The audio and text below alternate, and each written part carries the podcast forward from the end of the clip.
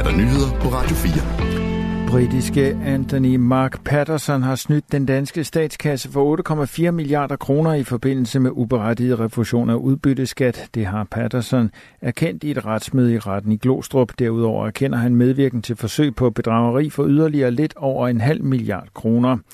Han er tiltalt for medvirken til bedrageri for 8,9 milliarder kroner, og det er derfor en delvis erkendelse, han er kommet med i dag.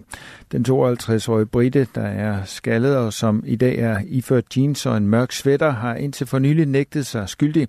Han var tidligere tiltalt i samme sag som Sanjay Shah, der også er til stede ved dagens retsmøde. Men Patterson vendte tidligere i februar på en tallerken og valgte at gå til bekendelse. New Zealand stempler for første gang hele den palæstinensiske Hamas-bevægelse som en terrororganisation. Det oplyser New Zealands regering i en udtalelse ifølge nyhedsbruget AFP. Landet havde i forvejen stemplet Hamas' militære gren Esedin al-Qassam-brigaderne som en terrororganisation, men den politiske del af organisationen blev ikke anset af New Zealand for at være terroristisk foretagende. Ændringen sker som følge af Hamas' angreb på Israel den 7. oktober. Hele organisationen bærer skylden for disse frygtelige terrorangreb, lyder det fra regeringen. Hamas' terrorangreb i oktober 2023 var brutale, og vi har utvetydigt fordømt dem, siger New Zealands premierminister Christopher Luxon i udtalelsen. Med terrorstemplet bliver alle værdier, der tilhører Hamas-medlemmer indefrosset, hvis de opbevares i New Zealand. Desuden bliver det forbudt for borgere i New Zealand at give Hamas materiel støtte. Forbrugerrådet Tænk og lignende organisationer fra syv andre europæiske lande anklager Meta, der står bag de sociale medier Facebook og Instagram, for at bryde EU's GDPR-regler. Det fremgår en pressemeddelelse udgivet her til morgen af den europæiske forbrugerorganisation BEUC. Ifølge organisationen lever Meta i sin indsamling af data ikke op til reglerne om at beskytte forbrugernes ret til privatliv. Meta har gang på gang prøvet at retfærdiggøre den omfattende kommercielle overvågning, som virksomheden udøver mod sine brugere, lyder det i meddelelsen fra vicegeneraldirektør i BEUC, Ursula Parchel. Selskabets mulighed for enten at betale eller give sit samtykke er Metas seneste forsøg på at lovliggøre sin forretningsmodel. Hun henviser til Metas nylige lancering af en abonnementsløsning, hvor brugerne kan betale for ikke at blive eksponeret for reklamer.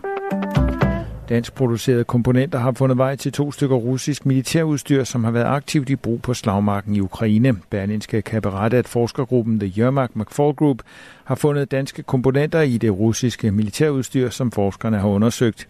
Der er blandt andet tale om udstødningsrør fra virksomheden Dinex, som har hjemme i Middelfart. Udstødningsrøret blev fundet på et russisk pansret køretøj, som var designet til at beskytte soldater mod miner. Forskergruppen har også undersøgt noget konfiskeret udstyr til satellitkommunikation. Her i fandt man en såkaldt aktuator, en slags styresystem, der som regel bruges til hæve-sænke-funktioner til hospitalssenge og kontormøbler fra virksomheden Linak, som har hovedsæde i Nordborg. Dinex afviser at have solgt komponenter til militære formål i Rusland, mens Linak ikke har ville kommentere historien over for Berlinske. Linak understreger dog, at aktuatoren er blevet solgt før Ruslands invasion af Ukraine.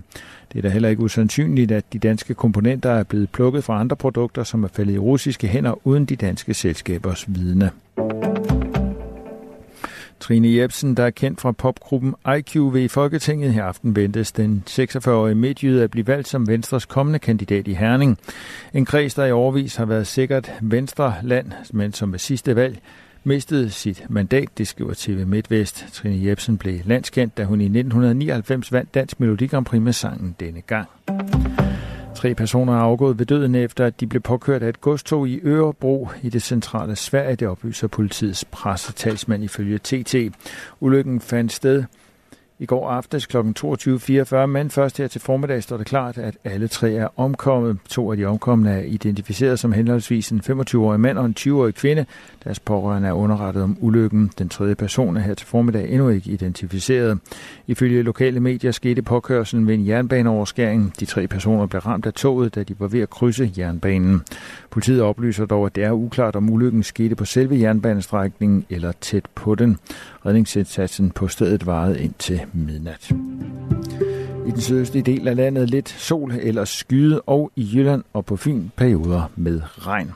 Vi får temperaturer i dag mellem 5 og 9 grader, let til frisk vind fra syd og sydøst ved kysterne op til hård vind eller kuling. Det var nyhederne på Radio 4. De blev læst og redigeret af Thomas Sand. Der er flere nyheder kl. 11.